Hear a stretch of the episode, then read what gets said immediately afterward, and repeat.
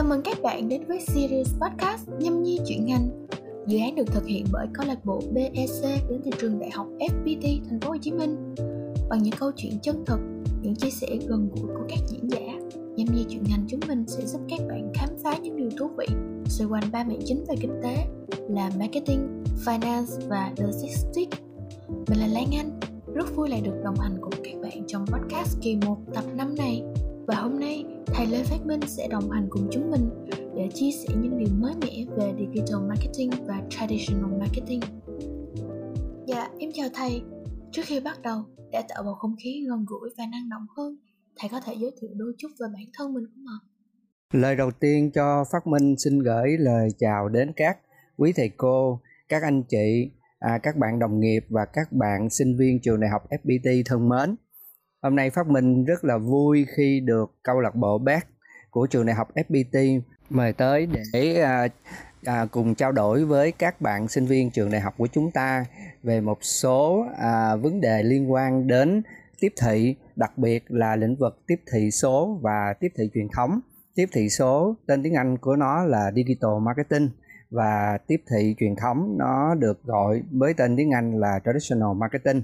Trong không gian trao đổi rất là thân thiện và cũng rất là à, có tính chất là mang yếu tố chia sẻ, thì à, Phát Minh xin phép được à, sử dụng các ngôn ngữ cũng như là hình thức thể hiện thái độ một cách rất là à, đời thường, không sử dụng các ngôn ngữ học thuật cao siêu, à, cũng như là có thể thể hiện cái à, thái độ cũng như là cái tình cảm của mình về các vấn đề trao đổi một cách nó là chân thật nhất.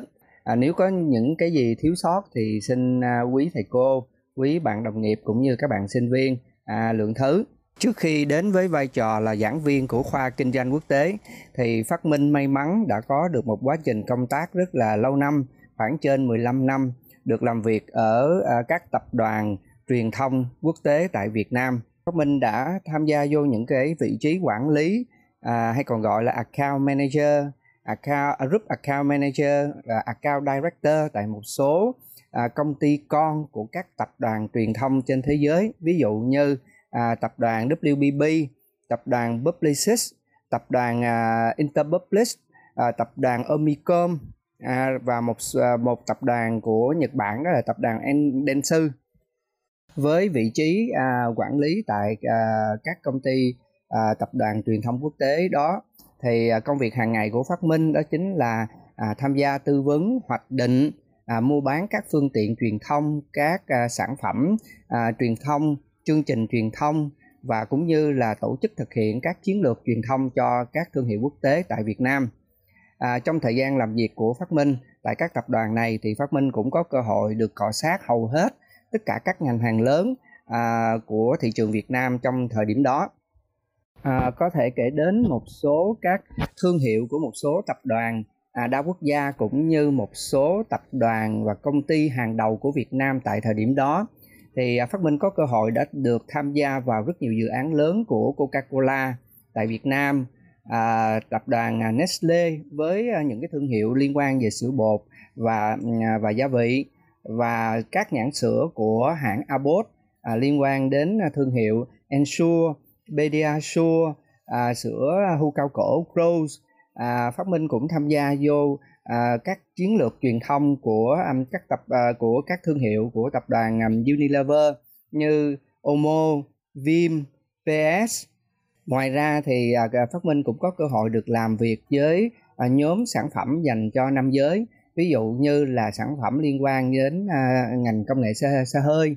à, Phát Minh phụ trách thương hiệu Honda, rồi à, à, bia Tiger, bia Heineken à, và tham gia vào cái việc à, hoạch định một số cái chiến lược à, truyền thông của một số cái ngân hàng à, quốc tế tại Việt Nam, rồi à, một số cái thương hiệu có liên quan đến à, hóa mỹ phẩm cũng như là à, dược phẩm và à, hóa chất trong ngành nông nghiệp của tập đoàn Bayer, tập đoàn à, Novartis. À, và một số các à, lĩnh vực mà liên quan đến à, thiết bị à, giải trí nghe nhìn à, điện tử trong nhà, ví dụ như những cái thương hiệu của liên quan của tập đoàn à, Sharp tại Việt Nam.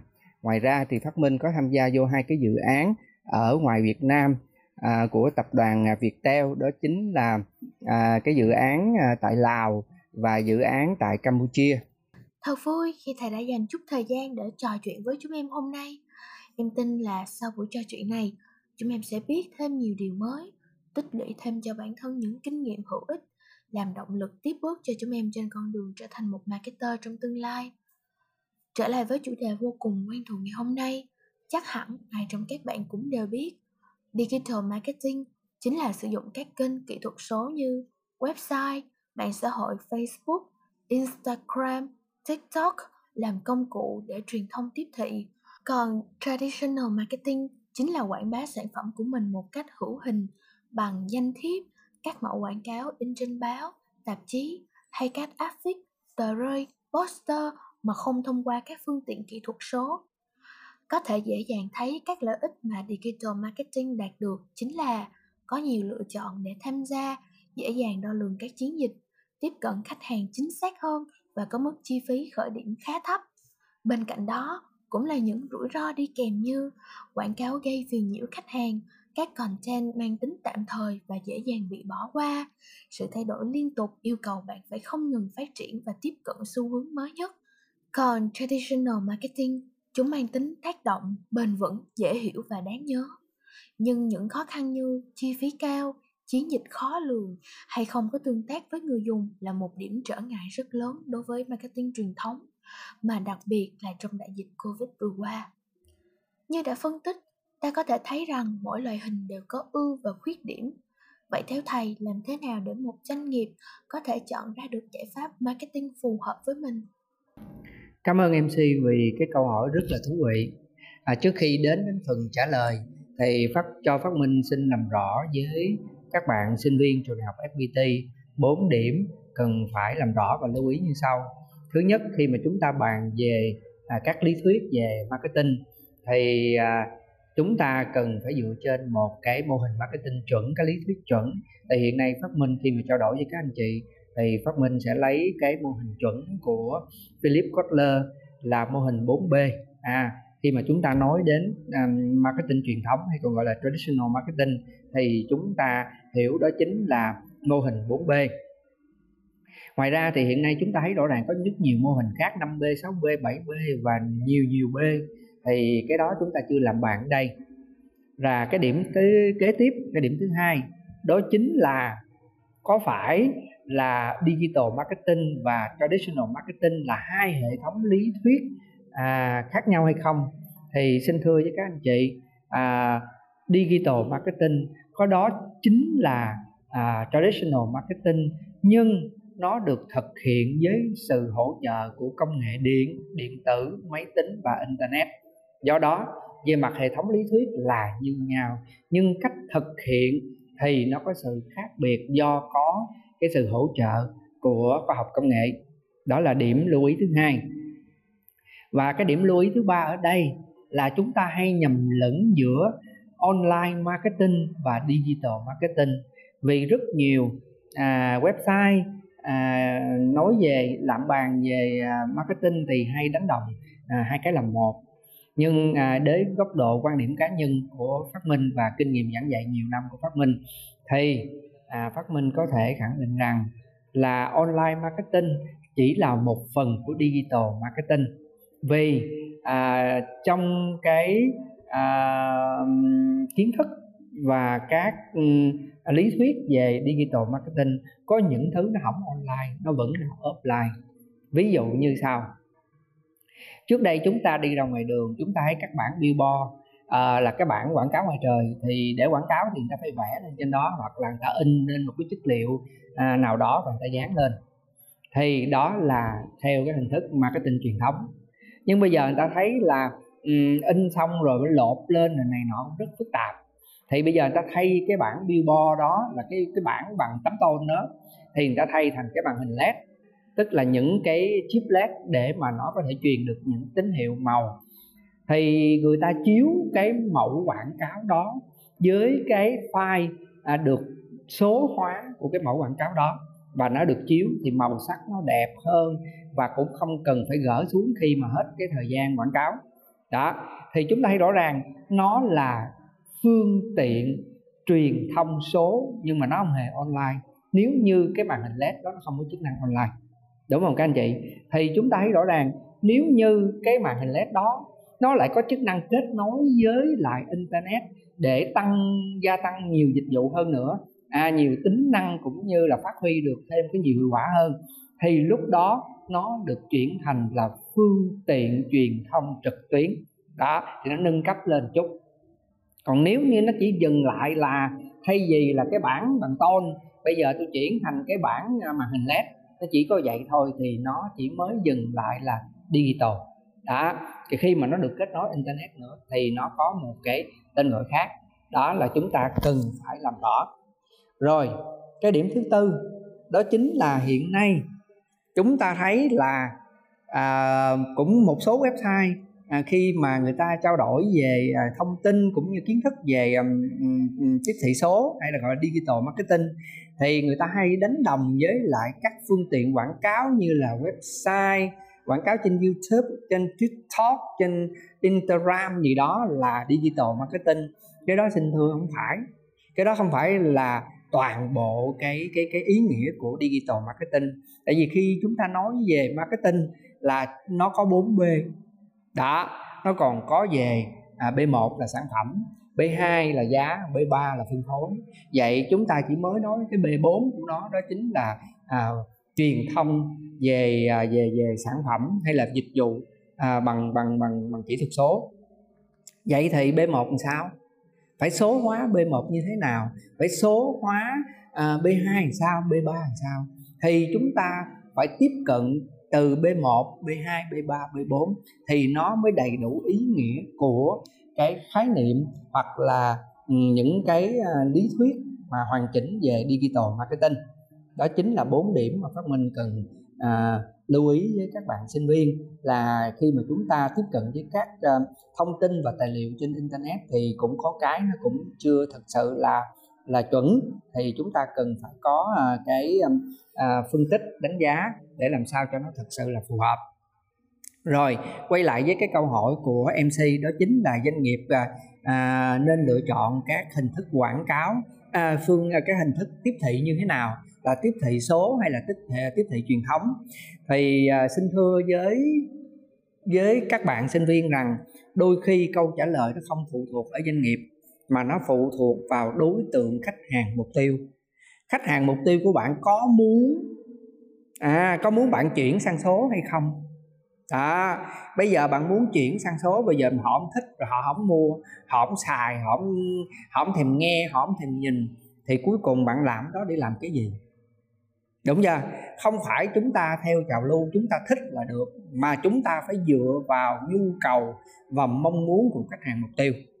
À, còn ngoài ra nó còn có những cái điều kiện để có thể thực hiện digital marketing nữa, chứ không phải muốn là được. Ví dụ như thầy nói với các bạn sinh viên như sau. Ví dụ như ở châu Phi, điện còn không có xài lấy gì làm digital marketing. Đó, nói đơn giản vậy thôi, muốn nhưng đâu được. Và thậm chí ở châu Phi người ta còn chữ còn không biết đọc nữa, rồi làm sao rồi xài internet, làm sao truy cập, rồi làm sao bắt buộc rồi, à, rồi rồi username rồi này kia nữa, làm sao mà biết xài đó. Đâu phải mình muốn là được, mà chúng ta phải phụ thuộc vào cái đối tượng khách hàng mục tiêu của doanh nghiệp. Dạ, em xin cảm ơn những chia sẻ đầu tiên của thầy ạ. À. Cuối cùng thì cả hai loại hình tiếp thị đều có những ưu điểm và nhược điểm riêng. Nhưng điều quan trọng là bạn cần hiểu rõ nhu cầu tiếp thị cụ thể của từng doanh nghiệp, đối tượng khách hàng, mục tiêu và cân nhắc ngân sách của doanh nghiệp. Ngày nay, phải công nhận rằng tiếp thị kỹ thuật số đã tạo ra nhiều thay đổi đột phá trong cách làm marketing hiện đại. Sự xuất hiện của digital marketing tạo thêm môi trường marketing mới và trở nên chiếm ưu thế một cách nhanh chóng. Với ưu thế và tiềm năng phát triển của digital marketing ở hiện tại, theo thầy, digital marketing có thay thế hoàn toàn được traditional marketing không ạ? À, đối với cái câu hỏi của em xê vừa mới đề ra, thì với cái quan điểm cá nhân của Phát Minh, thì Phát Minh có thể trả lời ngay. Tại thời điểm hiện tại, thì chúng ta có thể sử dụng digital marketing song song hoặc là phối hợp à, hoặc là có thể thay thế ở một số cái à, B của marketing, chứ không thể hoàn toàn thay thế à, cái marketing truyền thống. Đó chính là câu trả lời của Phát Minh. Vì chúng ta thấy rõ ràng cái gì nó cũng có hai mặt của vấn đề. Ví dụ như à, bạn có thể nào tin tưởng được à, những cái mẫu quảng cáo nhà tôi ba đời làm A, làm B, làm C, đang làm mưa, làm gió, làm này, làm nọ trên YouTube hoặc là trên TikTok không? Đó. Thì chúng ta thấy rõ ràng là cái giá trị xác thực của thông tin cũng như mức độ uy tín của thông tin trên các phương tiện truyền thông à, kỹ thuật số thì cái giá trị của nó thấp. Còn khi mà chúng ta muốn đăng một cái mẫu quảng cáo thực phẩm chức năng trên báo in thì cái việc thủ tục đầu tiên đó chính là bạn phải là doanh nghiệp à, hoạt động một cách hợp pháp, và sản phẩm của bạn phải được chứng nhận sản xuất trên một cái dây chuyền à, hiện đại và nó hợp với tiêu chuẩn vệ sinh an toàn thực phẩm thì bạn mới được quảng cáo. Đó. Thì chúng ta thấy rõ ràng là ít nhất khi mà bạn muốn quảng cáo một cái sản phẩm trên báo in thì nó có một cái chủ thể trung gian, đó chính là họ à, kiểm tra thông tin. Có thể là đâu đó nó vẫn có thể sai sót trong quá trình kiểm tra, nhưng chí ít là nó có một cái đối tượng trung gian là giúp cho chúng ta là sao sàng lọc những cái thông tin rác. Còn hiện nay chúng ta thấy chúng ta làm được một cái clip, chúng ta dễ dàng up lên YouTube, chúng ta có thể up lên TikTok. Mặc dù trên YouTube, TikTok, Instagram hay các mạng xã hội khác thì thường nó vẫn có những cái tiêu chuẩn đạo đức cũng như là những cái quy định về mặt cộng đồng à, của các mạng xã hội này. Nhưng tuy nhiên chúng ta thấy rõ một điều là hầu như cái quy định này nó không được thực hiện một cách nó thực sự là nghiêm túc và thực sự là công tâm. Vì chúng ta cũng đã từng thấy những cái tình huống là các website này, các mạng xã hội này đã tham gia vô cái việc đưa tin nó chưa chính xác trên thế giới. À, đâu đó chúng ta vẫn thấy là à, cái lợi ích của người tiêu dùng vẫn là một câu hỏi đánh đố. Đó. Do đó nếu người tiêu dùng muốn tìm đến một cái sản phẩm hoặc là tìm kiếm thông tin về một sản phẩm, về một dịch vụ nào đó cần phải có cái giá trị thông tin cao thì người ta vẫn quay lại với những cái phương tiện à, truyền thông truyền thống, ví dụ như là báo in. À, thì cái giá trị thông tin của báo in nó cao hơn cái giá trị thông tin của các mạng xã hội. Dạ vâng ạ, à, em xin cảm ơn câu trả lời của thầy ạ. À. Uhm, bất kỳ khi nào ra đường, chúng ta sẽ thấy vô số các nhãn hàng tranh nhau vị trí đặt biển quảng cáo ở khu vực trung tâm. Vậy chừng nào khách hàng vẫn còn ở môi trường truyền thống thì hình thức này vẫn tiếp tục phát triển. Digital Marketing sẽ không thể thay thế Traditional Marketing vì nó có vai trò không thể thay thế trong chiến lược truyền thông của doanh nghiệp. Và trên thực tế, ngân sách dành cho các hình thức marketing truyền thống vẫn chiếm ưu thế. Vì vậy ở hiện tại, các doanh nghiệp luôn phải đảm bảo hiểu rõ được nhu cầu khách hàng và tiếp cận khách hàng hiệu quả bằng việc kết hợp cả hai hình thức marketing truyền thống và digital marketing. Dạ thì thầy ơi, thầy có thể giúp chúng em hình dung rõ hơn bằng những ví dụ mà chính thầy đã từng trải qua trong thực tế về những doanh nghiệp đã áp dụng nhuần nhuyễn hai loại hình marketing này không ạ? À? Phát Minh xin chia sẻ với các bạn sinh viên đại học ép pê tê chúng ta, đó là một dự án của thương hiệu Dialax, là một cái à, thương hiệu chuyên về sản phẩm sữa bột và thức ăn dặm của công ty Vinamilk. Và cái tên của dự án đó được đặt với cái tên là Smart Choice, sự lựa chọn thông minh. Và tại sao có cái dự án này? Thì Phát Minh xin cung cấp cho các anh chị những cái thông tin cơ bản đầu tiên để biết là nguồn cơn tại sao à, nó lại có những cái hoạt động truyền thông tiếp thị sau đó. Thì tại thời điểm đó, lúc đó Minh làm quản lý khách hàng tại công ty Blue Worldwide, đó là công ty con của tập đoàn Publicis à, trên thế giới, tại Việt Nam. Thì Phát Minh phụ trách hầu hết các nhãn hàng của công ty Vinamilk, bao gồm nhóm sữa nước bao gồm nhóm sữa bột, thức ăn dặm và nước ép trái cây. Thì ở công ty Vinamilk họ có báo cáo thường niên về thị trường, và những cái báo cáo này nó được thực hiện bởi cái công ty a xê Nielsen, tức là công ty nghiên cứu thị trường hàng đầu trên thế giới tại cái thời điểm đó. Thì báo cáo chỉ ra rằng à, công ty Vinamilk, đặc biệt là thương hiệu à, sữa bột và thức ăn nhậm Dialax đang có những vấn đề rất lớn về mặt thị trường. Nó được thể hiện qua, thứ nhất là doanh số bán hàng và hình ảnh thương hiệu hiện đang có dấu hiệu đi xuống. Và cụ thể là như thế nào? Và trong quá trình mà người ta điều tra thị trường, người ta phát hiện ra người tiêu dùng cho rằng Vinamilk, đặc biệt là thương hiệu Dialax tại thời điểm đó, là sản phẩm dành cho con nhà nghèo, tức là dành cho à, những bà mẹ nghèo, bất tài, vô dụng, không có trình độ, thì lúc đó mới mua sữa bột Vinamilk. Và đặc biệt những bà mẹ đó không thương con. Chúng ta thấy có vô lý không?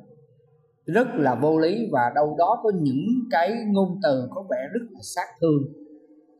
Nhưng biết sao được, đó là kết quả họ thu thập từ cái phản ánh của uh, suy nghĩ của các người tiêu dùng lúc đó. Đúng hay sai chúng ta không có uh, có có nói ở đây, mà vấn đề đó là người ta suy nghĩ cái gì thì mình nghe đó, đúng hay sai đó là mình cần phải uh, suy xét và có những cái quyết định kế tiếp. Thì chúng ta thấy rõ ràng là đâu phải à, mua sữa nội là không thương con, à, đâu phải giàu không biết xài hàng Việt Nam chất lượng cao, đúng không các anh chị? Và đâu phải chỉ là những bà mẹ có trình độ cao thì mới mua sữa ngoại, đúng chưa? Vẫn có những bà mẹ à, trình độ cao họ vẫn mua sữa nội, miễn làm sao là nó phù hợp với cái sức khỏe cũng như cái tình trạng sinh lý của con mình. Tại vì chúng ta cần phải biết một điều, Phát Minh chỉ nói đến cái thời điểm đó thôi, là hầu hết các sữa ngoại tại thời điểm đó là nhập từ nước ngoài về và chỉ có thay đổi bao bì, còn nguyên liệu là một trăm phần trăm nhập ở nước ngoài về. Thì chúng ta biết rõ rằng cái công thức sữa dành cho trẻ em của các thương hiệu nước ngoài là công thức sữa dành cho trẻ em người phương Tây, với cái nhu cầu dinh dưỡng hoàn toàn khác biệt so với cái nhu cầu dinh dưỡng của trẻ em Việt Nam. Vậy thì các anh chị biết rõ ràng là với cái hệ thống tiêu hóa và cái sự phát triển sinh lý của trẻ em Việt Nam, nó cần phải có những cái thực phẩm mà nó có những cái thông số dinh dưỡng nó phải phù hợp. Nếu như quá cũng không được, và ít hơn thì lại càng không được. Đó, do vậy thì cái công thức sữa mà nó được phát triển dựa trên cái nhu cầu dinh dưỡng thực tế của người Việt Nam thì nó vẫn là một cái sự lựa chọn phù hợp, có thể gọi là phù hợp nhất. Đó, thì sau khi nghiên cứu thì cái việc xác định lại cái nhóm khách hàng mục tiêu là một, cái thứ hai là cần phải xác định lại cái giá trị thương hiệu của Dialax. Thì sau khi bàn bạc với khách hàng cũng như dựa trên các phân tích từ các kết quả nghiên cứu của công ty nghiên cứu thị trường a xê Nielsen, thì lúc đó team làm việc giữa bên Vinamilk và bên à, công ty của Phát Minh thì mới đề ra ba cái mục tiêu. Chúng ta phải có mục tiêu truyền thông, đề ra ba cái mục tiêu.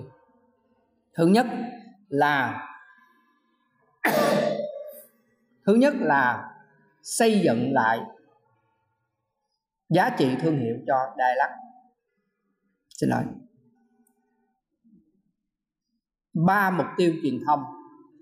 Mục tiêu truyền thông thứ nhất đó chính là nâng cao giá trị thương hiệu của Dialax trong nhóm khách hàng mục tiêu và nhóm khách hàng tiềm năng.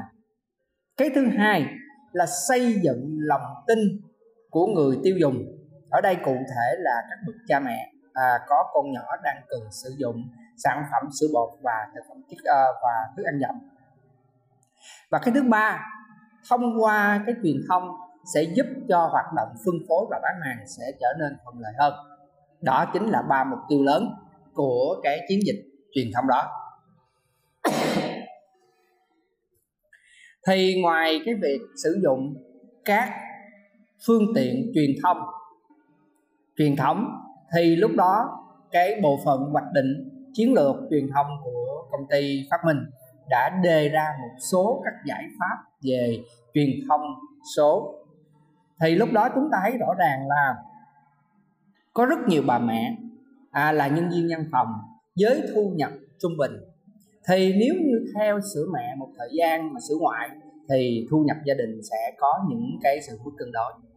Thì họ cần phải có sự uh, động viên, ủy lạo về mặt tinh thần, về mặt kiến thức để họ có một cái sự tự tin khi họ quyết định sử dụng à, sản phẩm à, Vinamilk. Thì chúng ta biết à, những à, phụ nữ mà làm việc ở văn phòng thì họ có khả năng sử dụng à, Internet rất là cao. Và bên cạnh cái hoạt động à, dùng cho công việc, Internet dùng cho công việc thì họ cũng không thể à, không à, truy cập à, xem thông tin, cũng như có thể là họ có thể à, giải trí trên các à, phương tiện truyền thông um, kỹ thuật số. Thì lúc đó cần phải có một cái sự tiếp cận đối với cái nhóm khách hàng này à, trên cái phương tiện truyền thông kỹ thuật số.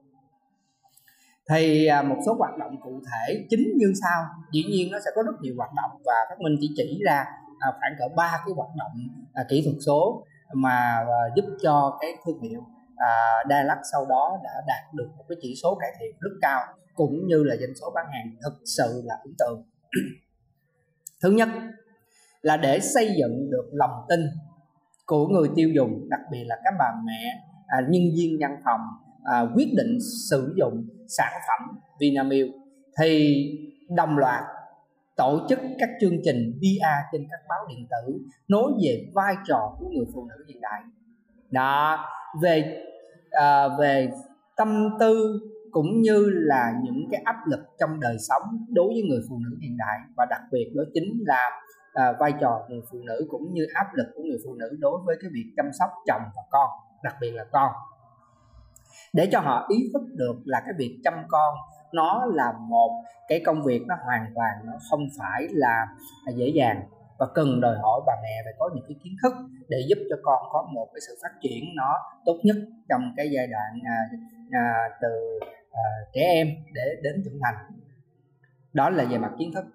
Cái thứ hai, để giúp cho người phụ nữ tự tin hơn khi ra quyết định à, thì hàng loạt những các bài báo và những cái trò chơi à, được cung cấp tổ chức trên các website cũng như các diễn đàn à, về à, trao đổi à, giữa các người phụ nữ, thì à, cung cấp những cái kiến thức trong cuộc sống, trong việc lựa chọn à, các sản phẩm à, tiêu dùng. Đặc biệt là nên hướng tới cái việc là có một cái sự lựa chọn thông minh, tức là nó phải tốt hơn, nó tiện hơn, nó phải phù hợp hơn với cái đặc điểm hoàn cảnh hoặc là nhu cầu của người phụ nữ hoặc là gia đình. Và đặc biệt là một mảng không thể thiếu và mảng chiếm um, lượng lớn, đó chính là cái việc lựa chọn sữa và các thực phẩm dinh dưỡng dành cho con. Thì chúng ta thấy rõ ràng là với những cái kiến thức đó, giúp bà mẹ hiểu ra một điều, đó chính là lựa chọn sữa là lựa chọn lợi ích sức khỏe dành cho con, chứ không phải là lựa chọn sữa cho cái sĩ diện của chính bản thân mình, hay là sĩ diện áp lực của ông bà, cha mẹ hoặc là hàng xóm. Nó thấy mình mua cái hộp sữa nội, nó cười chê, nó đánh giá thấp mình A, B, C gì đó. Cái đó là cái bên ngoài, cái lợi ích của con mình mới cái là cái quan trọng. Và sau đó để thực hiện hóa cái vấn đề đó là tổ chức một cái cuộc thi online để các bà mẹ chia sẻ kiến thức, kinh nghiệm nuôi con à, đặc biệt là việc lựa chọn sữa phù hợp với con mình à, thì thông qua đó phụ nữ, đặc biệt là những người phụ nữ có con từ cái độ tuổi từ ba tuổi cho đến sáu tuổi tại hầu hết tất cả các thành phố lớn tại Việt Nam đã có một cái sự chuyển biến về à, về về về hành vi tiêu dùng cực kỳ là ấn tượng. Và sau đó cái doanh số bán hàng của công ty Vinamilk đã thực sự đạt ngoài mong đợi. Đó là cái chia sẻ à, cơ bản để cho các bạn hiểu rằng là việc phối hợp truyền thông giữa truyền thống và digital nó cần phải có một cái sự phối hợp nhịp nhàng. Đó. Vì đâu đó chúng ta thấy để để truyền thông thì chúng ta cần phải dựa vào cái hành vi sử dụng các phương tiện truyền thông của đối tượng khách hàng mục tiêu. Đó. Do vậy chúng ta phối hợp để làm sao chúng ta tăng cơ hội tiếp cận, cung cấp thông tin về sản phẩm, dịch vụ của à, công ty hoặc là thương hiệu hoặc là sản phẩm của mình. Đó. Dạ, xin cảm ơn những chia sẻ vô cùng thực tế của thầy ạ. À. Vậy là dù đã thành công và tạo dựng được chỗ đứng vững chắc trên thị trường, nhưng các doanh nghiệp, thương hiệu vẫn cần phải có sự dịch chuyển theo thời đại. Dậm chân tại chỗ hay ngủ quên trong chiến thắng sẽ khiến bạn bị thụt lùi và dễ dàng bị các đối thủ cạnh tranh đánh bại. Để tiếp cận với các đối tượng rộng hơn và trẻ hơn thì các doanh nghiệp cần nghĩ đến việc tấn công thị trường Digital Marketing bằng cách kết hợp song song với quảng bá thương hiệu trên các phương tiện truyền thống và tạo kênh truyền thông trên mạng xã hội. Vậy thì theo thầy, những điều kiện tiên quyết nào mà một công ty cần phải đáp ứng được khi họ ra quyết định chuyển đổi số ạ? Theo quan điểm của Phát Minh thì những điều kiện tiên quyết mà một công ty cần phải đáp ứng được khi họ quyết định chuyển đổi số, đó chính là cái nhóm điều kiện đầu tiên, đó chính là nhóm điều kiện về thị trường. Và cụ thể ở đây đó chính là khách hàng mục tiêu. Chi tiết như thế nào mình sẽ nói sau. Rồi cái nhóm thứ hai đó là nhóm các yếu tố tác động đến môi trường kinh doanh vĩ mô và vi mô. Và nhóm thứ ba đó là chính nhóm điều kiện về nguồn lực và năng lực của doanh nghiệp. Bây giờ chúng ta nói sơ qua cái nhóm đầu tiên, đó chính là nhóm thị trường. Là khách hàng có muốn mình đổi không nè? Giờ nó không muốn mình đổi, mình đổi làm chi? Đúng không? Người ta không cần mà mình làm. Mà phải chi cái đó nó tạo thêm giá trị không nói. Nhưng nếu như lỡ mà chúng ta làm trở nên nó rối rắm hơn, nó phức tạp hơn, thì chúng ta thấy rõ ràng là nó không mang ý nghĩa gì đó đối với khách hàng, thì nó sẽ thất bại. Rồi cái thứ hai về hệ thống các yếu tố tác động đến môi trường kinh doanh. Ví dụ như chúng ta nói cơ sở hạ tầng, đúng không? Có internet không? Có điện, có nước không? Rồi chính sách về luật pháp có ủng hộ cái chuyện đó hay không, đúng không? Hay chúng ta lỡ làm sai rồi sao? Đó. Và cái của ba nữa, đó chính là nhóm nhóm điều kiện à, liên quan đến yếu tố nguồn lực và năng lực của doanh nghiệp.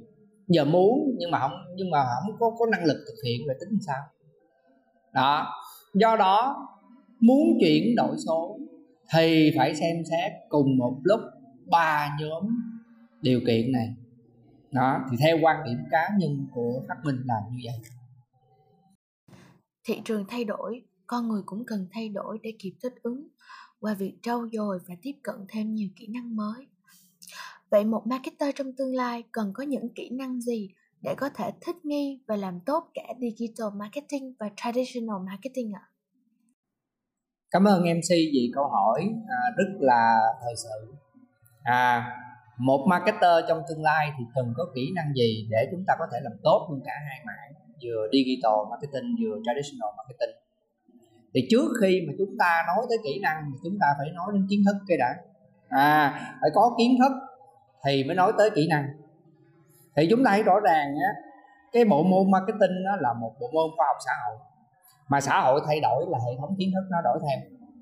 Có những cái hôm nay đúng, mai đúng, năm nữa đúng, ba năm nữa chưa chắc, năm năm nữa cũng không chắc luôn. Do vậy chúng ta thấy rõ ràng là muốn làm tốt cái hoạt động marketing của doanh nghiệp, digital hay là traditional gì cũng vậy, là phải cập nhật thường xuyên kiến thức liên quan đến cái lĩnh vực của mình. Nó không những đúng mà nó phải đầy đủ và thường xuyên mới được cập nhật. Cái đó là nói về kiến thức trước. Còn về nói về kỹ năng thì rất nhiều kỹ năng. Kỹ năng trong công việc, kỹ năng trong môi trường làm việc, rồi kỹ năng xã hội, nhiều vô kể. Nhưng có một cái kỹ năng không thể không có, đó chính là kỹ năng quan sát, lắng nghe, phân tích và đáp ứng những thay đổi trong nhu cầu và mong muốn của khách hàng mục tiêu nói riêng và cả thị trường nói chung. Và bây giờ là câu hỏi cuối cùng của podcast ngày hôm nay. Câu hỏi này sẽ nghiêng về Digital Marketing một chút nha. Trung bình một ngày, một người có thể xem từ bốn nghìn đến mười nghìn mẫu quảng cáo nhờ sự phát triển vượt bậc của Digital Marketing. Từ đó dẫn đến việc làm cho người xem chú ý vào một quảng cáo khó hơn bao giờ hết. Vậy thầy ơi, thầy có nghĩ sự phát triển của Digital Marketing là một thảm họa đối với nguồn lao động lâu năm nói riêng và marketing nói chung không ạ? Theo quan điểm cá nhân của Phát Minh thì nó không phải là thảm họa với nguồn lao động lâu năm. À, nguồn lao động lâu năm ở đây chúng ta có thể nói là người lao động lớn tuổi hay sao? Đó, cái chữ lâu năm này nó cũng cũng thật sự là là mình cũng cần phải định nghĩa hay là mình phải nói cho nó rõ cụ thể. Nhưng một cái ví dụ minh chứng nói cụ thể đó chính là digital nó còn mở ra những cái cơ hội việc làm khác. Đó chính là chúng ta thấy từ ngày có uh, mạng xã hội, có uh, sự phát triển của uh, công nghệ internet thì nó đẻ ra biết bao nhiêu con người làm trong lĩnh vực là sáng tạo nội dung trên mạng, nói nôm na đó chính là tiktoker, uh, youtuber. Chúng ta thấy rõ ràng là thu nhập của những tiktoker và những youtuber đôi khi chúng ta nhìn vào một cách là sao các anh chị ngưỡng mộ. Và chúng ta thấy rõ ràng là nó tạo ra một cái nghề nghiệp mới trong xã hội hiện đại. Đó. Và chúng ta thấy rõ ràng là dù cho có digital marketing hay không digital marketing thì xã hội phát triển thì đâu đó nó luôn luôn tạo ra áp lực cho người lao động. Anh phải tự nâng cao kiến thức, kỹ năng à, và những cái điều kiện cần thiết để có thể đảm bảo được cái công việc cho chính bản thân mình. Đó.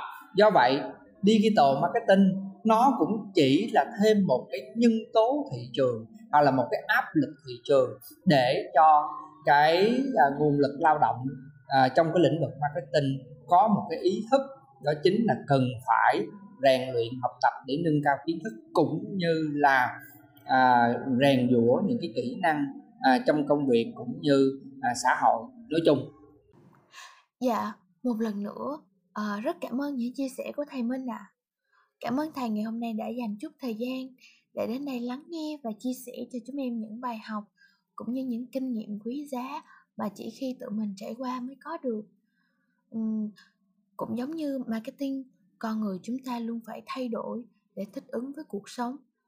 Nhưng mình luôn tin rằng, dù có thay đổi ra sao thì giá trị bên trong bạn vẫn còn nguyên ở đó. Dù làm bất cứ ngành nghề gì, hãy luôn có trách nhiệm, làm nỗ lực hết mình với công việc mình đã lựa chọn. Hy vọng podcast cũng sẽ là một động lực nhỏ để các bạn có thể nỗ lực hơn nữa trong tương lai. Và mình cũng muốn gửi lời cảm ơn tới các bạn nữa. Mình tin rằng qua podcast hôm nay, các bạn sẽ có những nhận định, góc nhìn mới hơn về vấn đề của ngành nghề mà các bạn đang theo đuổi. Vậy Digital Marketing và Traditional Marketing đến đây là kết thúc rồi. Nếu các bạn cảm thấy thích podcast này, hãy nhớ đón xem những kỳ sau của chúng mình nữa nha. Một lần nữa, mình cảm ơn tất cả các bạn rất nhiều. Xin chào tạm biệt và hẹn gặp lại.